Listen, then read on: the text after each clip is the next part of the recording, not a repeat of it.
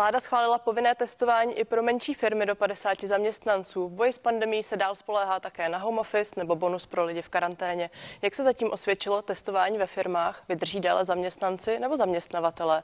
A co bude, až dojdou peníze na kompenzace? Témata dnešního pořadu k věci. A hostem pořadu k věci je předseda Českomoravské konfederace odborových svazů Josef Středula. Pane předsedo, pěkný den. Hezký den vám i televizním divákům. Jak jsme slyšeli v úvodu, vláda tedy doporučila, respektive nařídila také firmám do 50 zaměstnanců povinně otestovat své zaměstnance.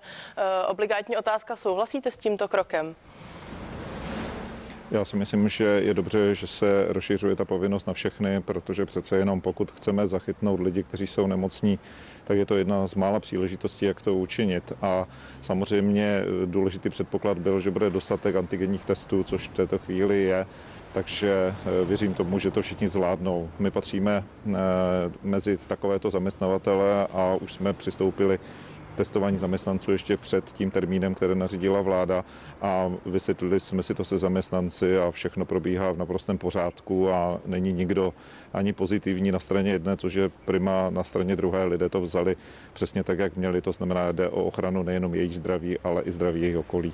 Nicméně, když se k tomu nařízení vrátím, bylo nutné volit, odpuste ten výraz, tu salámovou metodu. Nešlo to zkrátka nařídit plošně hned od začátku. Proč nejprve přišla ta povinnost pro velké firmy a teď pro ty nejmenší? Eh, pokud si dobře vzpomínám, tak i představitelé vlády hovořili o tom, že ještě nejsou si jistí, zda budou mít dostatečný počet právě těch antigenních testů nebo těch sad, eh, které může použít eh, zaměstnanec sám. Navíc byl ten problém, že ještě to byla naprosto nevyzkoušená metoda, i když je tady zarážející fakt, že už v listopadu loňského roku bylo při stupni psa 3, 4, 5 už doporučeno eh, testování zaměstnanců, ale nic se od té doby neudělalo a realiz, realizováno to bylo až teď v březnu. Takže hm, bohužel ta příprava nebyla zřejmě tak eh, dobrá, jak se dalo předpokládat a e, nebylo možno úplně bez zbytku vyžadovat tu povinnost hned na počátku, protože některé firmy si stěžovaly, že nemají přístup k testům. Potom samozřejmě řada lidí e, velmi nerada používá to testování, které je invazivní, to znamená vstupuje e, být dílkem do organismu a samozřejmě bohužel ta firma neměla v mnoha případech tuto příležitost a taky byly subjekty, které to nebyly schopny zabezpečit. I mě například volali lidé z chráněné dílny, ve Zlínském kraji, eh, kde se obávali o ty své spolupracovníky, protože jejich pobyt například na testování v nemocnici byl pro ně ohrožující, takže hledali například způsob a formu, jak to zvládnout. Takže to bylo na počátku v tom minulém období a od té doby se toho už poměrně hodně změnilo, primárně hlavně v té věci dostatku eh, antigenních testů. Vy tady teď ty podmínky považujete za dostačující, za ideální? Ne, rozhodně ne, protože to je jedna strana mince, ale druhá je ta, že je velký problém v tom, zda je dostatečná kapacita následného PCR testování. Na jedné straně je tady antigenní testování, které však má velmi nízkou citlivost. Řeknu příklad z dnešního dne, kdy mě zástupce e, zaměstnanců u souborů, které mají 80 osob, psal, že když dělali antigenní testování, tak všichni byli v pořádku, negativní a když následně dělali PCR testování, tak mezi nimi byli tři, kteří byli pozitivní. Takže jenom to říkám jako příklad toho, že to není tak jednoduché a potom zase z jiné velké firmy, která eh, v minulosti byla v uzavřené oblasti, eh, tak eh, lidé byli otestováni, ale nastal problém s kapacitou PCR testování, protože ve městě, kde měli jít, tak tam byl ten problém, že už kapacita nebyla a měli se dopravit do 35 km vzdáleného místa a to samozřejmě hromadnou dopravou, takže o to je ten problém potom větší, protože ta kapacita dostatečná není, lidé jsou v tom někdy i zmatení, no a ve finále je to kapacita krajských hygienických stanic, která nestačí s trasováním a například při řádném eh, ohlášení se dostali na PCR testování za 7 až za 9 dnů. Takže myslím si, že toto vláda by měla eh, co nejrychleji vyřešit, eh, tyto případy odstranit, tak aby vše probíhalo dobře a aby ti, kteří budou díky a tomu antigennímu testování zjištění jako pozitivní, aby mohli to potvrzení či vyvrácení realizovat co možná co nejdříve. Pane předsedo, sám se to již nastínil. Mimo jiné svaz průmyslu a dopravy včera uvedl, že ze svých zkušeností při tom povinném testování zatím členské firmy odhalily pouze kolem procenta pozitivních případů. Za této situace jsou to podle vás vůbec relevantní data? Uh já k tomu přistupuji ze zcela lidského důvodu. I kdybych jedno jedinou zaměstnance jsme zjistili, že je pozitivní, tak je to dobrá zpráva. Bohužel však všichni říkají, a myslím si, že je to relevantní, že antigenní testování je skutečně citlivostně velmi nízké, obzvláště když se provádí Eh, tou samou metodou. Eh, ideálně by bylo, kdyby to dělali zdravotníci a věděli, jak k tomu přistupovat, tak aby to bylo skutečně eh, poctivé, ale bohužel ta citlivost těch testů, čím je ten test citlivější, tak bohužel ještě je tam daleko dražší. Takže ty nejlepší, které jsou se blíží úrovni PCR testů, tak jsou samozřejmě velmi drahé a ta kompenzace, kterou nabízí stát, je velmi, velmi nízká a zdaleka nenahradí ty ztráty, které, nebo ty náklady, které ty subjekty mají. To je další problém celého toho eh, procesu testování v současnosti. Zeptám se tedy na váš soukromý názor. Měli jsme vůbec tuto metodu volit, pokud jsme viděli i v jiných státech, například Rakousko zveřejnilo eh, jednotlivé studie, které ukázaly, že ty antigenní testy zkrátka tak citlivé a tak průkazné nejsou. Neměli jsme rovnou volit jinou variantu? My jsme říkali od počátku, že ideálně by bylo právě eh, PCR testování, ale ta kapacita není v České republice dostačující, protože tam přece jenom eh, je ten způsob eh, vyhodnocení daleko podrobnější a musí probíhat v laboratořích. Za vzor by nám v tomto případě mohla být Dánsko, které velmi masivně zvýšilo kapacitu PCR testování a nemuseli bychom tak často testovat lidi, pokud by ty PCR testy k dispozici byly a nebyly by hrazené, myslím tím ze strany ať už to toho žadatele, tak zaměstnavatele, ale k tomu se nepřistoupilo. Eh, přistoupilo se k jiné metodě, tam má samozřejmě své plusy, ale má taky poměrně velké mínusy a přišli jsme k tomu. Tím pádem jsme v situaci, v jaké jsme, relativně nízký záchyt. Na jedné straně potom takový ten pocit, že je vlastně všechno v pořádku, kde jsou ti nemocní a přitom máme nemocnice přeplněné opravdu až po okraj a je otázkou, zda vůbec je v dohledné době možnost jakéhokoliv nebo vůbec myšlenky na jakékoliv rozvolnění. Ministr průmyslu Karel Havlíček navrhuje testování navýšit na povinnost dvakrát týdně. Pomůže to podle vás něčemu? Je to dobrý krok? Eh, když to vezmu z té teorie testování, ano, kdyby se častěji testovalo, možná by ten záchyt byl o něco vyšší, jenomže problém není ani v tom té početnosti, jako v tom, zda je to vůbec zvládnutelné. A myslím si, že tady, kdyby stát přistoupil k tomu, že to má být dvakrát za týden, tak to mnoho zaměstnavatelů vůbec nezvládne. A to skutečně. A ne proto, že by nechtěli, ale protože to už je technicky i velice problematické provést. Jiná věc je, když máte 10 zaměstnanců nebo 15, ale úplně jiná situace je, když máte několik stovek nebo dokonce několik tisíc zaměstnanců. A tam je to prakticky věc, která už je mimo jak nějaký reálný eh, rozpočet, reálné možnosti a vlastně při té citlivosti jsou to sice eh, peníze, které dostanou distributory, distributoři těch testů, ale vlastně to k té, tomu zjištění moc nepomůže. Takže tady si myslím spíš by bylo lépe eh, dotáhnout ten proces do konce a posílit eh, celou tu kapacitu PCR testování a postupně přejít na PCR testování. Mimochodem, vy se mezi zaměstnavateli pohybujete. Je podle vás správně, že stát přesunul v podstatě veškerou odpovědnost tuto chvíli právě na ně?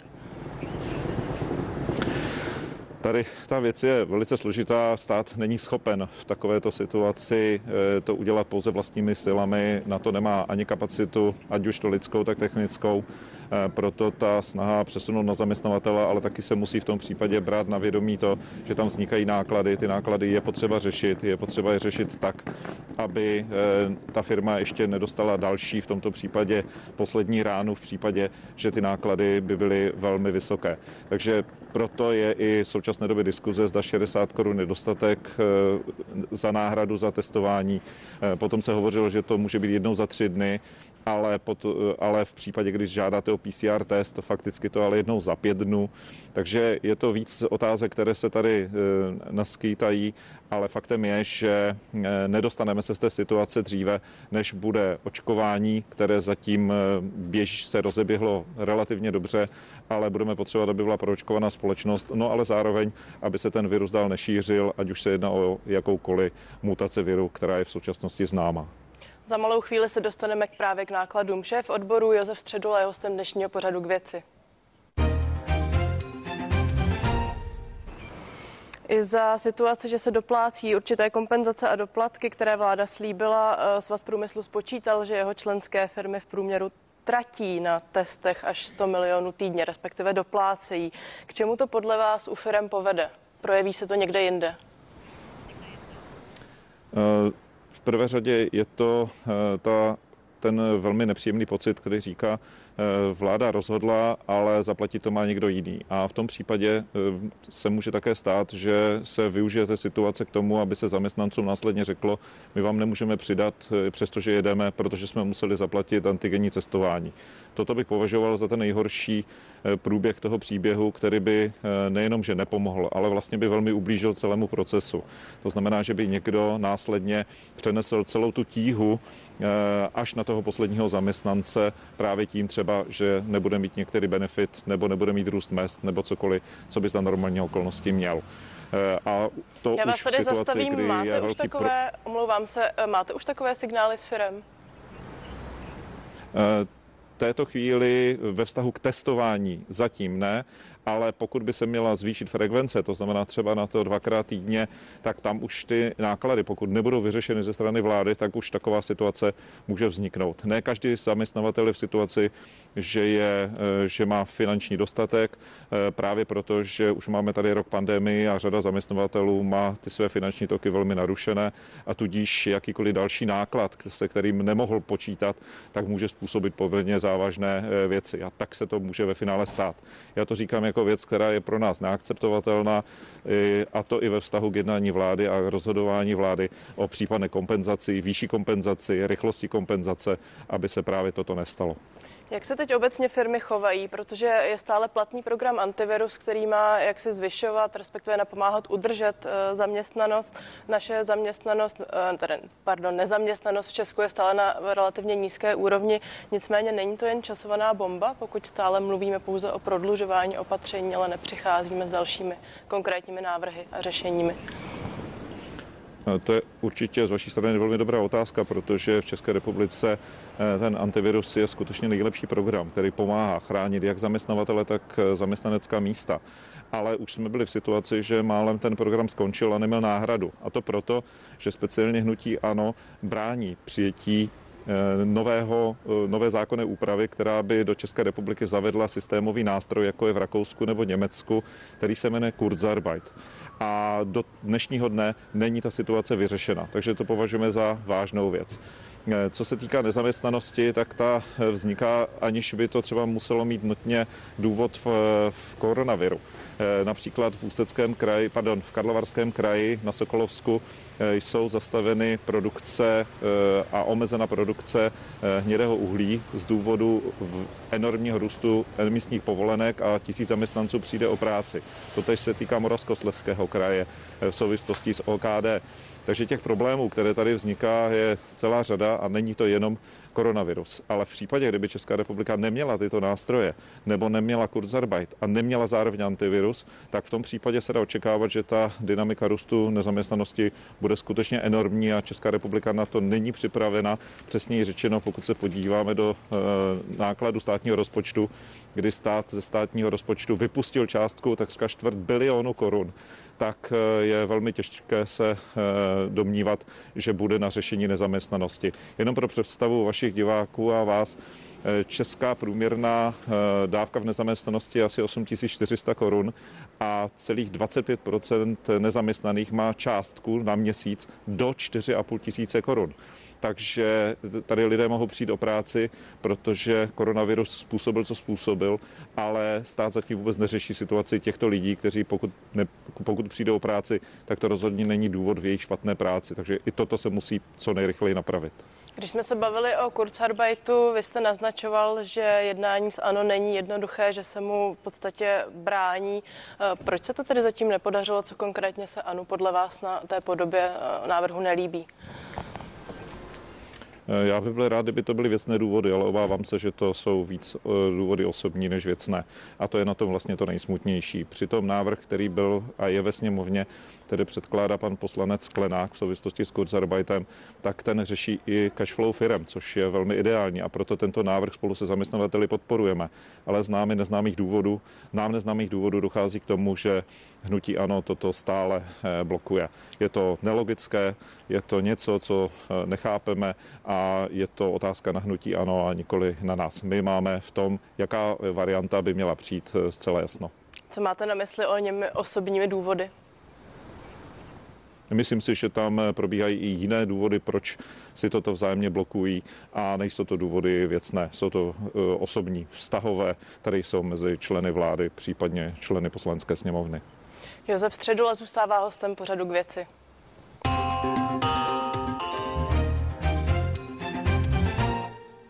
Dosud jsme mluvili o zaměstnavatelích a firmách. Zeptám se teď na zaměstnance. Mají podle vás stále motivaci dodržovat všechna nařízení?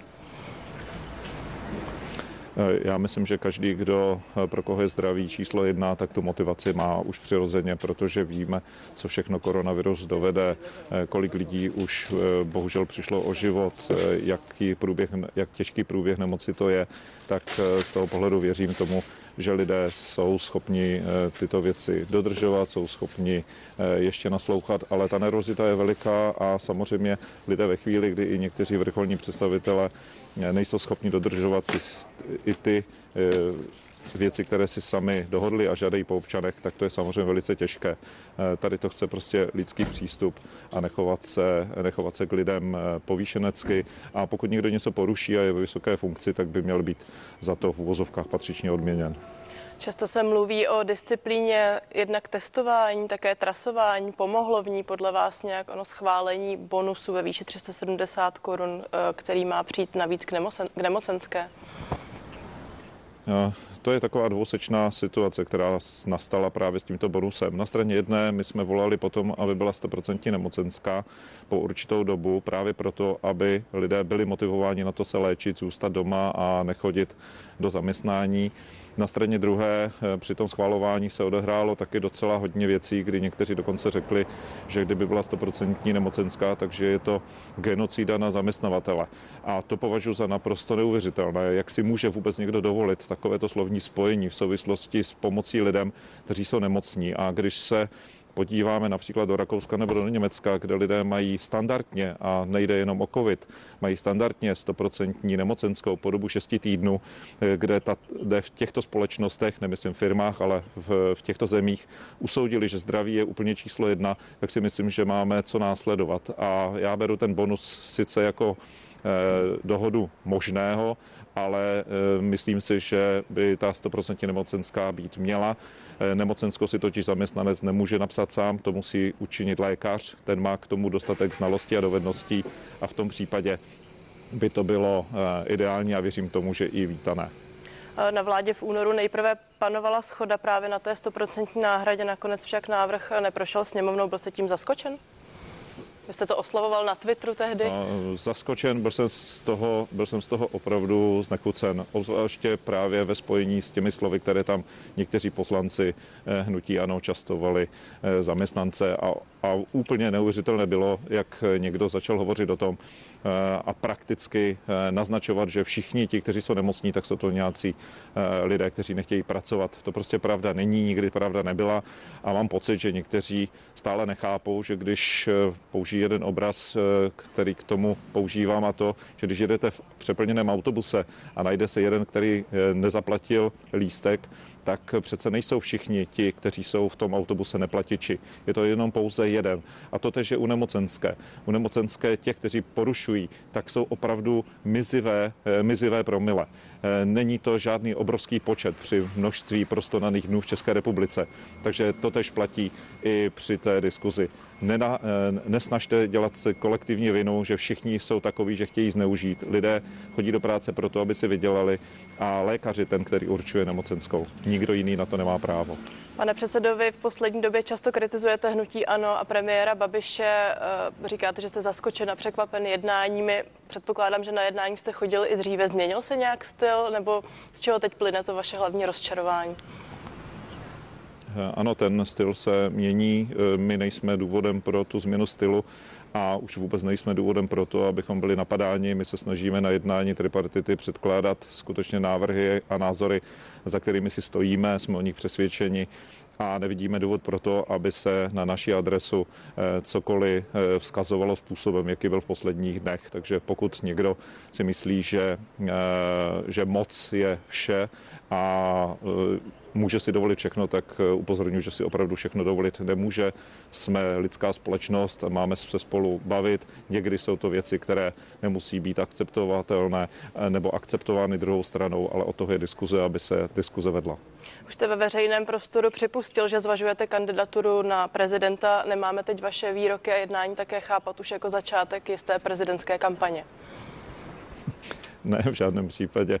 Eh, to, že někdo mě označil za možného kandidáta, to je samozřejmě jeho věc a jeho zodpovědnost. My se teď věnujeme věcem, které se věnovat musíme a to je situace, která je ve firmách, mezi lidma, nezaměstnanýma, tak, abychom pomohli společnosti a otázka eh, kandidatury je věc svobodná každého na straně jedné, na straně druhé. Když řeknu, že zvažuju, tak zvažuju, ale jak se rozhodnu, to teprve bude otázka budoucnosti a rozhodně ne současnosti. A v jaké fázi zvažování tady jste teď?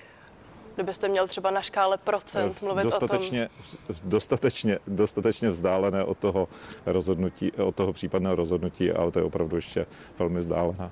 Nepřemýšlel jste ani o způsobu financování, případné podpoře nebo sponzorech kampaně? Ne, ne, ne, to je opravdu všechno velmi vzdálené. Já se teď soustředuji na to, abych v roce 2022 obhájil s mými kolegy pozici předsedy Českomoravské konfederace odborových svazů a to v této chvíli je to hlavní, eh, na co směřu, k čemu směřuji. Jaký by podle vás měl být příští prezident? Myslím si, že by měl být moudrý, tak stejně jako moudrá vláda. A pokud moudrý bude, věřím tomu, že v České republice se situace může uklidnit a to bych si ze srdce přál. Šéf odboru Josef Středula byl hostem dnešního pořadu k věci. Pane předsedo, děkuji za rozhovor. Já vám také děkuji, přeju pevné zdraví a na viděnou. A pořád k věci tímto končí. Já se těším na viděnou na CNN Prima News. Pěkný den.